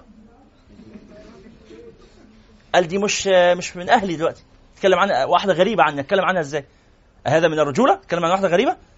فما ذكر من حالها شيئا. لا وهي في في عصمته ولا بعد مفارقته إياه ثم إن من خطورة الغيبة و يعني ثقل أمر الغيبة أن سامعها يصدقها ولو كذبها. هذه أزمة الغيبة. سامع الغيبة يصدقها ولو كذبها. يعني يتأثر بها ولا بد. أنا لو قلت لكم على فكرة ده فلان أهو بدون ذكر أسماء فلان ده قلت لكم اسمه فلان خالد عبد السلام اللي صاحبنا ده ده أنا رأيته أمس فيش حد اسمه خالد عبد السلام. خالد عبد السلام صاحبنا اللي مش موجود اللي أنا ما اعرفوش المهم يعني رأيته أمس وهو بيشرب الخمر. أنتوا هتقولوا إيه؟ مش مصدقينك إما أن تأتي بالشهود أو مش هنصدق كلامك. لكن بينك وبين نفسك بعدين لو سمعت حد تاني قال لك إنه خالد بيشتم. هتقول ما اللي بيشرب خمر لازم يشتم. طب ده انت كذبتني في آه، قولي أنه شرب الخمر. لسه في انطباع إن واضح إن البني ده مش مظبوط. يجي منك مفيش دخان من غير نار. أمثاله يجي منهم الكلام ده. للأسف وتلاقي في انطباع شائع كده عن إنسان ما وما تعرفش يجي منين. تعرفش يجي منين. الزوجه مثلا تشتكي القاضي مثلا حال أيوه دي مواضع بقى جواز الغيبة بالضبط. سبع مواضع تجوز فيها الغيبة. ذكرناها بالتفصيل في كتاب إحياء علوم الدين في باب الغيبة في ربع المهلكات. سبع مواضع تجوز فيها الغيبة منها عند القاضي ومنها للصلح ومنها لرفع الأذى حاجات كتير. خلاص؟ إيه؟ نعم نعم. لم يعقب ولكن هذا استفاده العلماء من أحاديث أخرى بضم الحديث بعضه إلى بعض. قالت لا سهل فيرتقى يعني أخلاقه مش مش سهلة كده فسهل إن أنا أوصل له أو يبقى في نقطة تفاهم ولا سمين فينتقى إن أنا أتعب عشان أوصل له أو أتعب عشان ينتقل يعني يحمل من مكان إلى مكان. واضح هذا؟ هذه الأولى. وقالت الثانية زوجي لا أبث خبره وفي رواية لا أثير خبره. أنا مش ما أحبش أتكلم عليه. أنا مش هقول عنه حاجة. لو سمحت اسمحوا لي. حدش يضغط عليا. أنا لن أتحدث عن أمر زوجي في شيء. زوجي لا أبث خبره. إني أخاف ألا أذره. أنا أخاف لو قلت أقول إيه ولا إيه. ده أنا أخاف لو اتكلمت مش ح... الكلام ما يكفيش. مهما اتكلمت الكلام يعني ما. إني أخاف ألا أذره. يعني لا أوفيه حقه من الكلام. الكلام كلام الدنيا قليل عليه. شفتوا دي الإيه؟ العقله اللي ما اتكلمتش. إني أخاف الا أذره. وفي رواية إني أخاف أن أذره. يعني أخاف لو اتكلمت يطلقني أو يسيبني أو كده. أهو موجود. قالت إن أذكره أذكر عجره وبجره. العجر العجر انتفاخ عروق الرقبة. العجر كلمة عجر معناه انتفاخ عروق الرقبة. يعني رقبته إيه؟ عروقها منفخة. فشكله إيه؟ مرزول كده قبيح. وأرادت بالعجر العيوب الظاهرة. ما تقصدش العجر تحديدا. هي تكني بالعجر عن إيه؟ الظاهر من عيوبه عيوبه الظاهرة. وبجره إيه البجر؟ البجر انتفاخ عروق السرة. لما تبقى الإنسان سرته منفوخة وعروقها كده فيها أخضر يبقى شكلها قبيح. وكنت بالبجر عن العيوب الباطنة. قالت ده في حاجات باينة قدام الناس زي عروق رقبته؟ مش بالضرورة إن جوزها يبقى فعلا رقبته فيها عروق فهمتوا؟ لكن قالت عنده عيوب ظاهرة وعنده عيوب باطنة ما حدش عارفها غير أنا. رأيته وهو في البيت كيف يكون حاله. ولذلك من أصعب الأشياء من أصعب الأشياء أن يكون الرجل مستقيما في بيته لأنك ممكن تنافق الناس ممكن تتكلف مع أغلب الناس لكن أن تتكلف مع امرأتك هذا من أصعب الأشياء. ولذلك قالوا الصالح من شهدت امرأته بصلاحه. من شهدت امرأته بصلاحه. ليه؟ وده كل رجل يجعله لنفسه يعني هدفا. وهذا من أصعب الأشياء. أن تشهد امرأتك بصلاحك هذا من أصعب الأشياء. لماذا؟ أولا لصعوبة استقامتك لفترة طويلة لأنك هتلاقي نفسك بعد شوية إيه؟ هتريح. فلما تريح أنت قدام الناس بتبقى شافط كرشك وبتاع. في البيت بيدلدل فخلاص. فتظهر حقيقة أمرك. هل أنت من أهل الصلاة ولا بتصلي بس كده قدام الناس. هل أنت من أهل عفة اللسان ولا تلاقي نفسك وأنت قاعد في البيت عمال تشتم وتسب؟ حتى لو مش بتشتمها هي. فاهمين المسألة دي؟ تغتاب الناس وغير ذلك. فمن شهدت له زوجته بالصلاح فهو الصالح. نسأل الله أن يجعلنا من هؤلاء. فقالت زوجي لا أثير خبرا أو لا أبث خبرا إني أخاف الا اذره إن أذكره. لو أنا هتكلم بقى هقول إيه؟ هقول العيوب اللي ظاهره والعيوب المستخبية ويعني ده أنا عندي كتير. فسيبوني ساكتة أحسن. إيه؟ القديم والجديد. فهذه ذمت أم مدحت؟ ذمت. هنلاقي واحدة هتمدح بعد شوية. هنلاقيها يعني. في كذا واحدة في كذا واحدة مدحت. ثالث واحدة قالت قالت الثالثة زوجي العشنق. إن أنطق أطلق وإن أسكت أعلق. العشنق كلمة عشنق معناها طويل الرقبة. العشنق في اللغة طويل الرقبة. وهذه الصفة تدل عند أهل الفراسة عارفين علم الفراسة. ما هو علم الفراسة؟ أيوة الاستدلال بالصفات الباطنة الاستدلال بالصفات الظاهرة على الصفات الباطنة. معرفة الصفات الباطنة من الصفات الظاهرة. بمجرد إن أنا أنظر في وجه الإنسان كده وهيئته وجسمه وكده أقول والله هذا الإنسان بحالته دي كده صفته الباطنية المختفية عن الناس أنه صادق أنه كاذب أنه لئيم أنه خبيث أنه شجاع أنه إلى آخره. وده علم ليه قواعد وبيدرس. والامام الشافعي كان ماهر فيه جدا. تعرفون قصته؟ لما كان عائدا من سفره. وبعدين بعد درس الفراسه في اليمن وبعدين سنتين بيدرس الفراسه رجع فرأى رجلا عليه مظاهر الايه؟ اللؤم قال ده لئيم شكله كده في خسة في ندالة. فقال أجرب. أختبر ما تعلمت فاقترب من الرجل فقام الرجل وهش له وبشه مرحبا وأهلا وسهلا وبتاع وايه فنزل. الإمام الشافعي قال الاستقبال ده مش استقبال لحد لئيم في حاجة غريبة. نزل فقعد عند الراجل يومين. ضيف في الطريق قعد يومين. وبعدين في اليوم الثالث لم إيه حاجته وتوكل على الله. قال خلاص يعني جزاك الله خيرا وقال والله لأحرقن ما عندي من كتب الفراسة. الراجل أكلني وشربني وأكل الحصان ولا الجمل بتاعي أخلاقه كانت في منتهى الأدب مش لاقيه ولا حاجة. وأراد أن ينصرف الرجل قال إلى أين؟ قال يعني إلى وجهتي. لا يسأل الرجل عن وجهته رايح مشوار. فقال وأين ثمن الطعام؟ وأين كراء البيت؟ أجرة البتاع وأين علف الدابة؟ ثمن العلف.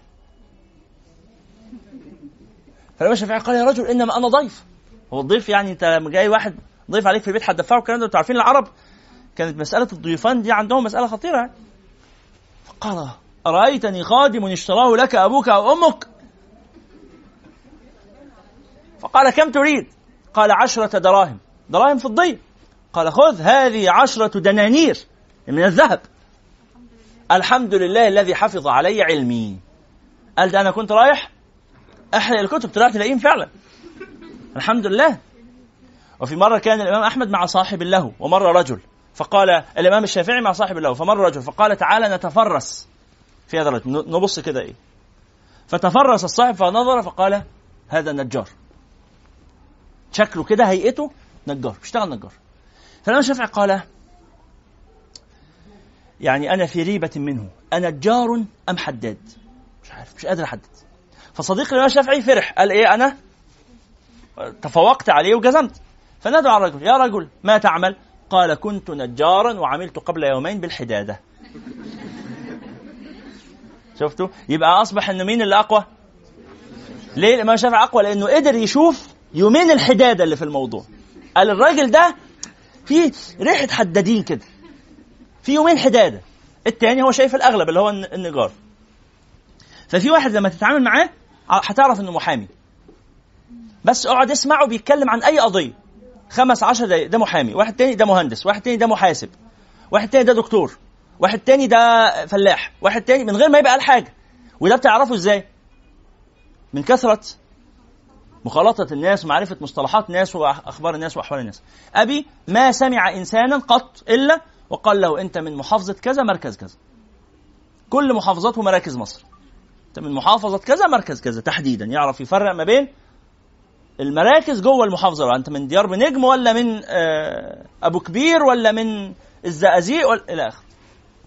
ليه؟ بكثرة ما دار في البلدان. حتى إنه قابل صديقا لي وأنا قلت لكم هذا من قبل. قال له يعني من أين أنت؟ وأنا ما أعلم أن صديقي هذا إلا أنه من الهرم وأنا من مدينة نصر. فصاحبي معايا في يوم فقال له أبويا قال له أنت منين؟ فقال له من الهرم. قال له لا لا قبل كده. أساسك منين؟ فقال له من المنصورة. أنا سمعت المنصورة دي اتخضيت. قال له منين من المنصورة؟ قال له من المنزلة. قال له أيوه منين من المنزلة؟ المنزلة ده مركزنا. قال له من الفروسات. الفروسات دي القرية اللي إحنا فيها. قال له من الفروسات. قال انت قال له انت ابن محمد ولا ابن صابر؟ فاكتشفت إنه صديقي هذا يبقى ابن عمي. وهو صاحبي من أكتر من يعني يمكن ست سنين ساعتها ولا حاجة كنتش أعرف. ابن عمي. مش مش عمي الشقيق يعني أبوه يبقى ابن خال أبويا. الخال ابن الخال المباشر. ابن الخال المباشر. وسبحان الله ما كنت أعلم هذا. قال له يعني هو هو قال له انت ابن محمد ولا ابن صابر؟ قال له ابن صابر، قال له أخبار ان أنا انشراح إيه؟ فلما قال انشراح دي أنا اتخضيت لأن أنا انشراح دي جدتي. فقال له بخير وتمام وبتاع، اكتشفت إنه بقاله هو ساعتها عنده 20 سنة. اكتشفت إنه بقاله 20 سنة كل عيد يروح لجدتي لأن هي جدته برضه. بس هو بيروح أول يوم العيد وإحنا بنروح ثاني يوم العيد.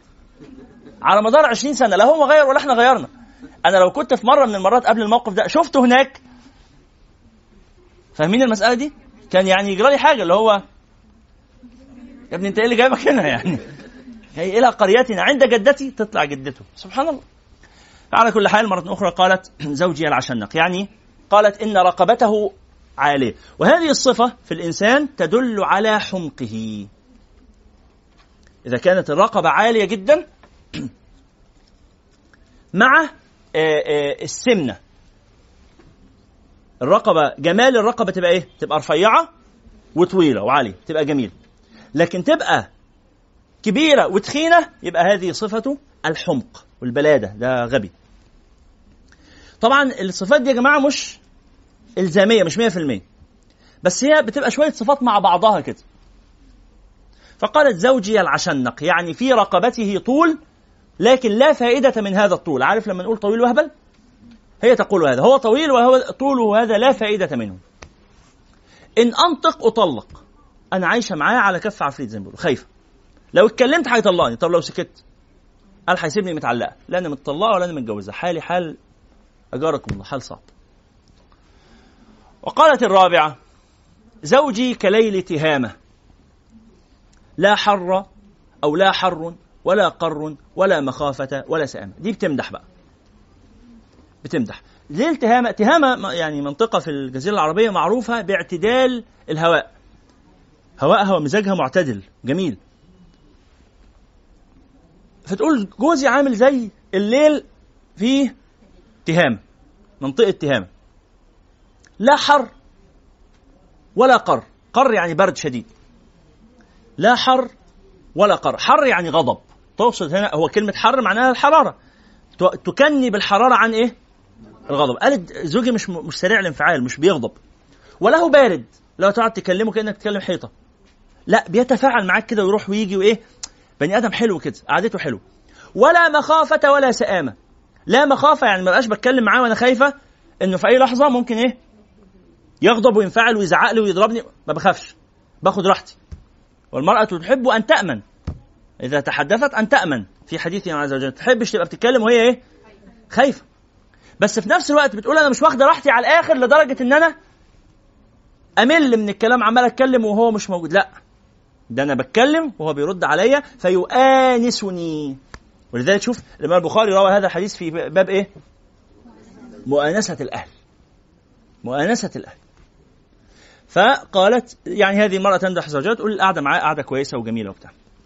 وقالت الخامسة زوجي إن دخل فهد وإن خرج أسد ولا يسأل عما عهد. تقول جوزي جوه البيت فهد وبره البيت أسد. إيه الفهد؟ صفة الفهد أنه حيوان كثير النوم. كثير النوم. قالت زوجي داخل البيت نايم. يعني هذه تمدحه.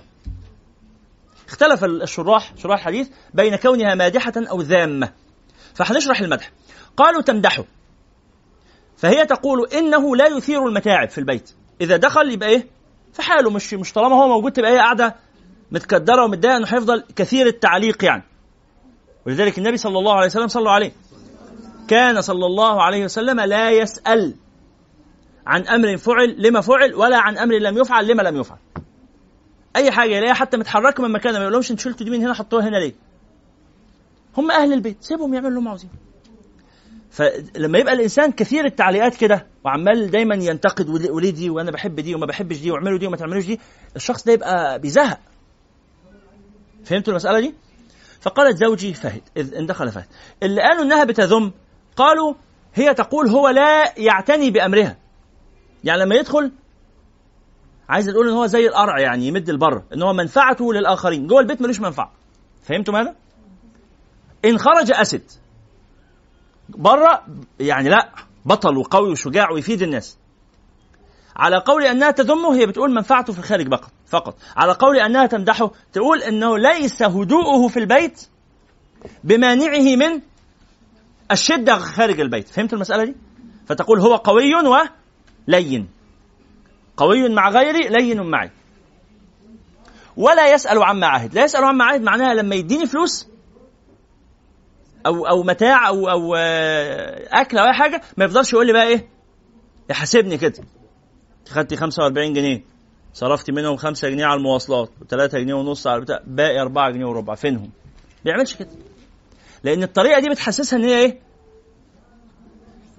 كأنها متهمة كأنها متهمة أو على الأقل إن هي سفيهة وعمالة تبعزق الفلوس يعني في النهاية مش براحتها لكن هو الراجل الكريم ده كان يعطيها الفلوس ويقول لها إيه؟ يعني خلاص مفيش مشكلة اصرفي براحتك وبعد شوية يديها فلوس تاني وكده. على تفسير ال- القول بالإساءة قالوا لا يسأل عن معاهد يعني. ما بيجيش يشوف أنا حالي إيه. عمره ما قال لي في مرة مالك. متضايقة زعلانة مبسوطة فرحانة ما بيسألش عنه. قالت السادسة زوجي إن أكل لف. وإن شرب اشتف. وإن اضطجع التف. ولا يولج الكف ليعلم البث. إن أكل لف يعني لما يقعد يأكل تلاقي الصحن قدامه كده إيه ياكل منها شوية ويلفه وياكل اللحمة يفضل ينقي اللحم من فوق الطعام. يفضل ياخد الحاجات الحلوة ويسيب لنا الإيه البواقي. إن أكل لف. يفضل يدور بإيده. ولذلك النبي صلى الله عليه وسلم نهى عن أن تطيش يدك في الصفحه قال يا غلام سم الله وكل بيمينك. تاكل من اللي قدامك. آه سم الله وكل بيمينك وكل مما يليك. تاكل من اللي قدامك. خلاص؟ كل مما يليك إذا كانت الأصناف متشابهة لكن لو في صنف مثلا ما افرض ما يليني سلطة هم حاطين سلطة قدامي وحاطين اللحمة الناحية الثانية هيجي واحد نصيبه طول القعدة ياكل لحمة وأنا نصيبي طول القعدة في السلطة؟ فلا تمد يدك إن كان إيه؟ إن كانت الأصناف غير متساوية. ولذلك ده من آداب توزيع المائدة توزيع الطعام على المائدة إنك تعمل نفس ال- النوع يبقى موجود في أماكن كثيرة بحيث كل أحد قاعد يقدر إيده توصل. ومن غير مجهود يعني ما يحتاجش إن هو يعوم فوق ال- الأكل عشان يوصل لأن ده هيحرجه. إن شكله قدام الناس مش مناسب يعني. فبتقول أنا جوزي بقى في مسألة الأكل دي حاجة يعني فضيحة صراحة كسفني في وسط الناس. لما يقعد ياكل ما بياكلش كده بطريقة راقية لا ده بي يطوف بيده في أرجاء الصفحة. وإن شرب اشتف. اشتف يعني إيه؟ يعني أصدر صوتا في نهاية شربه. سامعين الصوت ده؟ مؤذي جدا. يا ابني بتشرب بصوت ليه؟ عارفين الرشفات. صوت مؤذي. قالت أنا ببقى من يعني محرجة منه. يبدو إن هي كانت يعني من طبقة اجتماعية مثلا أعلى شوية. مثلا يعني هي من المعادي وهو من منطقة تانية. من منطقة تانية. نعم. اشتف هنا معناه أصدر صوتا في نهاية شربه. آه كناية عن كثرة الشرب. هي تقول ده هو بيشرب لما يشرب لما في حاجة تتشرب يشربها إلى آخرها لغاية لما يطلع صوت. اللي هو إيه؟ الكوباية بتحلف في إيده. والله ما عاد فيها حاجة. كفاية سيبني. علبة العصير. هي ليست إش... ليس إشكالها أنه يشرب كثيرا. إشكالها أنه لا يبقي لها ما تشربه.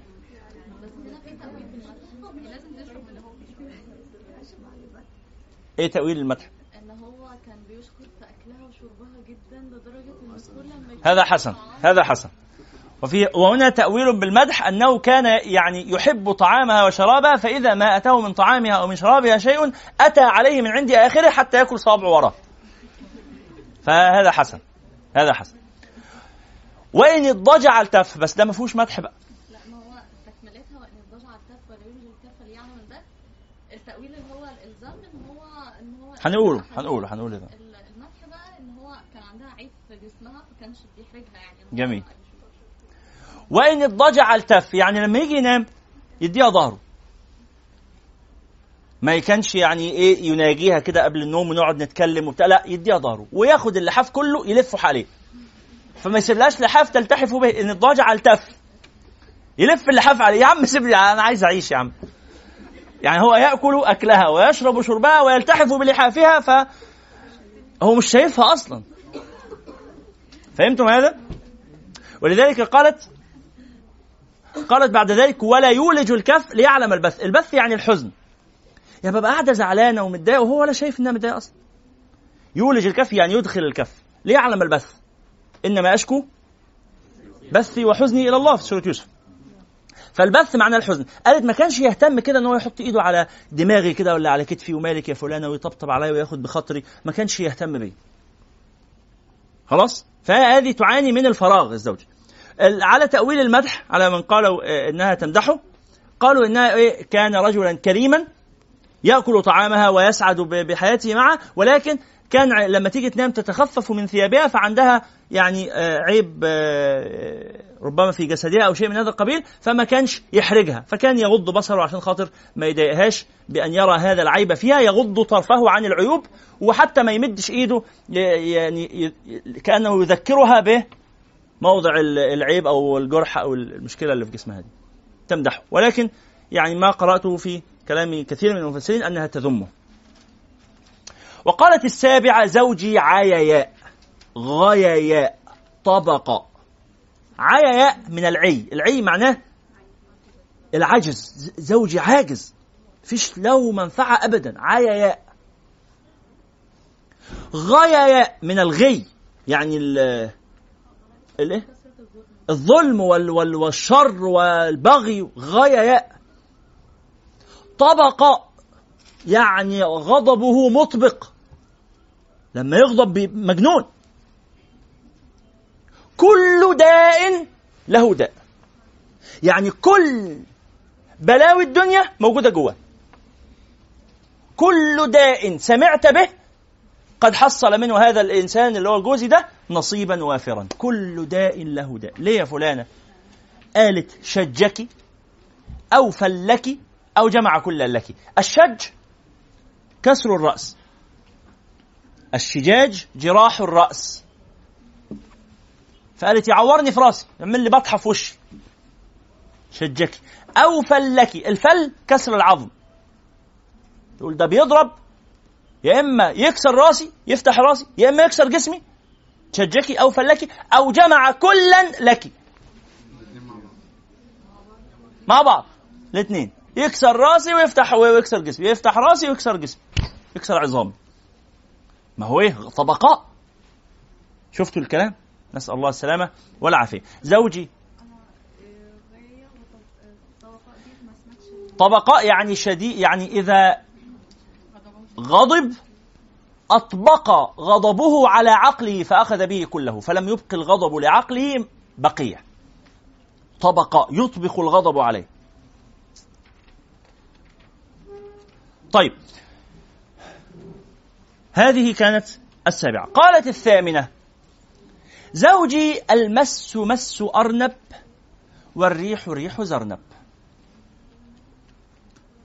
زوجي المس مس أرنب والريح ريح زرنب. يعني قالت جوزي ده حاجة جميلة خالص. ملمسه ناعم. فمعناه إنه إيه؟ سيدنا مين أحد الصحابة يقول والله ما مسست حريرا ولا ديباجا ألين من كف رسول الله صلى الله عليه وسلم. ألين من كف رسول الله. ف ونعومة اليد هذه لا تدل على الترف ولكن تدل على ال ال ال العناية بشأن نفسه وأنه ليس من أهل الصناعات أو أهل الأعمال ال- اليدوية. لذلك النبي صلى الله عليه وسلم لما أمسك بيد خشنة قال هذه يد يحبها الله ورسوله. لكن يد يحبها الله لكثرة العمل لكنها لا تناسب ال- السادة. السادة عادة أعمالهم بتكون ما, بيكونش فعاليه فاهمين الفرق ده؟ فقالت أنا جوزي ده من السادة. ايده ناعمه وريحته ريحة حلوة. المس مس أرنب. عارف جلد الأرنب ولا فرو الأرنب؟ ناعم جدا جدا. فأنا جوزي زي الأرنب كده في الملمس. حاجة جميلة. والريح ريح زرنب ريحته حلوة. هي بتقول أنا جوزي يعني متدلع مدلع نفسه ومدلعني. ولذلك كان سيدنا آه، الحسن البصري يقول إني أحب أن أتزين لامرأتي كما أحب أن تتزين هي لي. قال مش هي تبقى مطلوب منها تتزين وأنا أبقى قاعد كده بعبل لا كمان ألبس كويس و... وأعتني. بالعطر وأعتني بالحاجات دي. فقالت أنا جوزي يعني راجل إيه جنتلمان كده تحب تشوفه يبقى شكله لائق قدام الناس. زرنب الزرنب نبات طيب الرائحة. الزرنب نبات طيب الرائحة. وقالت التاسعة زوجي رفيع العماد عظيم الرماد طويل النجاد قريب البيت من الناد رفيع العماد يعني بيته واسع سقفه عالي. هذه بيوت السادة. مش بيوت الناس اللي إيه؟ أسقفها منخفضة وبتاع. لا ده ساكن في قصر. رفيع العماد. أو رفيع العماد معناها أخلاقه عالية. لأن عمادة آه، آه، مروءة الناس ووجاهة الناس هي أخلاقه. زوجي رفيع فهذه تمدح أيضا. عظيم الرماد. عظيم الرماد يعني؟ آه بيطبخ أكل كتير عندنا ضيوف طول النهار البيت داخل وخارج ناس. فدايما إحنا مولعين آه، دخان ومولعين بتاع ده نار وبتاع فتلاقي الرماد بتاعنا كتير. لعظم لعظيم كرم هذا الزوج. طويل النجاد. ال- السيف بتاعه الغمد بتاع السيف طويل فمعناه إن هو شخصيا إنسان طويل. هو إنسان طويل فغمده طويل وسيفه طويل فملو ال- العين يعني. آه، غمده السيف. غمده السيف. قريب البيت من الناد. الناد اللي هو مكان السمر القعدة القهوة يعني؟ النادي. النادي اللي هو المكان اللي بنقعد نتكلم فيه ونتسامر وبتاع. قال النادي بتاعه قريب من بيته. إيه بقى الفكرة في كده؟ ما بيحبش يبعد عن البيت. يكون في نج... نجدة أهله إن احتاجوا إليه. أول ما نحتاجه نبعت له بس كده إيه على طول يكون معانا. مش كثير الأسفار وعمال يدور في الأرض ومش لاقيينه وبتاع. لا لا. لذلك لما يعني الرجل يخ... يخرج من البيت لازم يكون على اتصال بأهل بيته الوضع إيه ومحتاجين ولا لأ؟ يعني كده. فهي تمدحه وتقول برغم إنه مش موجود أحيانا لكن إحنا إيه؟ حاسين بوجوده. إنه قريب مننا قريب البيت من النادي. وقالت العاشرة زوجي مالك. وما مالك؟ لا لا لا لا لا. مالك ده حاجة تانية خالص. هذه تمدح. هذه آخر آخر امرأة نذكر أمرها الآن. زوجي مالك وما مالك؟ مالك خير من ذلك أحسن من اللي أنت قلته ده كله. ها؟ هي تحب زوجها وتمدحه. فتقول مالك خير من ذلك. وانظر قالوا من حبها له كررت اسمه ثلاث مرات. زوجي مالك. طب ما تقولي اسمه الوحيدة اللي قالت اسمه هي أم زرع. هتيجي أم زرع بعدين. دي قالت اسم جوزها من حبها له. زوجي مالك. وما مالك؟ أنتوا مش عارفين يعني إيه مالك. قولي لنا انت يا ستي. قالت لا. أقول إيه بس؟ أقول إيه؟ مالك خير من ذلك. طب قولي لنا بعض صفاته. قالت له إبل. هقول لكم حاجة. له إبل. كثيرات المبارك قليلات المسارح. عنده شوية مجموعة من الإبل كده دايما حاططهم جنب البيت. كثيرات المبارك يعني بيبركوا كتير. مبرك اسم آه، مكان. موضع موضع آه، بروك الإبل. فالإبل تبرك في هذا المكان. فعنده إبل كثيرة المبارك ما بتروحش ترعى في في المسرح. قليلات المسارح ما بيخليهاش تبعد عن البيت. ليه؟ قال قال إذا سمعنا اللي هم الإبل دول صوت المزهر ايقنا أنهن هوالك. المزهر اللي هو الربابة. آه، آلة كده موسيقية كان يعزفوا عليها لما يجي ضيوف. اللي هو إيه؟ حي هلا. ده جه ضيوف فأول ما يغنوا يعني الناس يعزفوا على المزهر أم الإبل تقول إيه؟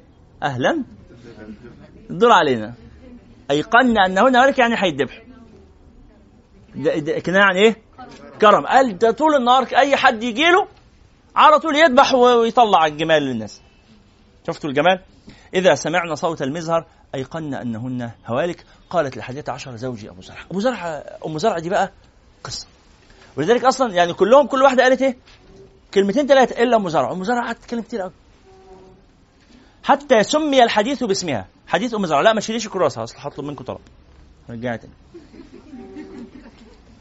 خلاص؟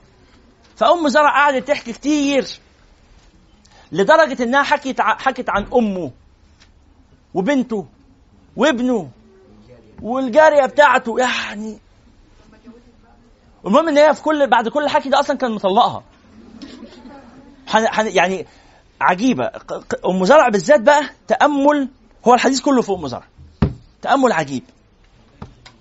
إيه؟ شيء عجيب. شيء عجيب. هنتكلم عنه المرة الجايه استاذنكم في حاجة. الحديث فيه كثير من الألفاظ الغريبة. ممكن يعني بسرعة كده نعد مع بعض. زوجي لحم جمل غث واحد. على راس جبل اثنين. ها؟ اقروا كده معايا؟ قالت الأولى تعالوا نقرأ كلنا الحديث ها؟ من أول آه، عن عائشة اتفضلوا. إيه؟ الحاجة آه الحاجة اللي لازم لو حد هيمشي إحنا هنقرأ بس بقية الحديث بس أنا عايزكم تعملوا حاجة. في أحاديث غريبة آه، ألفاظ غريبة قلناها. لو سمحت عايزك تكتب قصة أو خبر أو تحكي تفاصيل يومك النهارده أو أي حاجة كده مع باستخدام ستة على الأقل من الألفاظ الغريبة الواردة في الحديث من غير ما تشرحها من غير ما تشرحها يعني في وسط الإيه؟ الكلام كده. لا طبعا. لا طبعا. من أزواجنا إيه؟ لا لا. لا لا لا, لا. اكتبوا لو سمحتوا اكتبوا قصة النهاردة رحت الحتة الفلانية أو حاجة حصلت زمان أو يعني اكتب اللي أنت عايزه. اكتب أي خبر أو قصة أو كده ضمن فيها ست ألفاظ غريبة. واحفظ الحديث وتسمعوه المرة اللي جاية. خلاص اللي عايز يتفضل وهنكمل إحنا بس قراءة الإيه؟ آه، أم زرع. يلا قالت الحادية عشر. كنت لك كأبي زرع لأم زرع. اللي يقدر يحفظ الحديث كامل يا ريت. اللي يقدر على الأقل حتى يحفظ لغاية العاشرة زي ما شرحنا النهاردة. يعني كما تستطيعون وما تنسوش تكتبوا آه، عشان ندخل إلى لغتنا هذه الألفاظ الغريبة فتبقى سهلة. الحديث هتلاقوه في تبحثوا على جوجل هتلاقوه وأنا ح... إن شاء الله أصوره واوزعه عليكم المرة اللي جاية حاضر. هوزعه هصوره ويكون معاكم ورقيا المرة اللي جاية المرة اللي جاية إن شاء الله هنخلص حديث أم زرع ونبدأ في الأربعين نووية ونكمل بقى الرحلة آه، الطويلة بتاعتنا إن شاء الله. اتفضل يا اخويا لا لا لا هنقرأ الاحاديث بس. آه، إحنا نحضر في البيت منين؟ نحضر من؟ هنقول ده المرة اللي جاية خلاص. وصلى الله على سيدنا محمد وعلى آله. سبحانك اللهم وبحمدك أشهد أن لا إله إلا أنت أستغفرك وأتوب إليك. السلام عليكم. هو الذي بعث في الأميين رسولا منهم يتلو عليهم آياته ويزكيهم ويعلمهم الكتاب والحكمة وإن كانوا من قبل لفي ضلال مبين.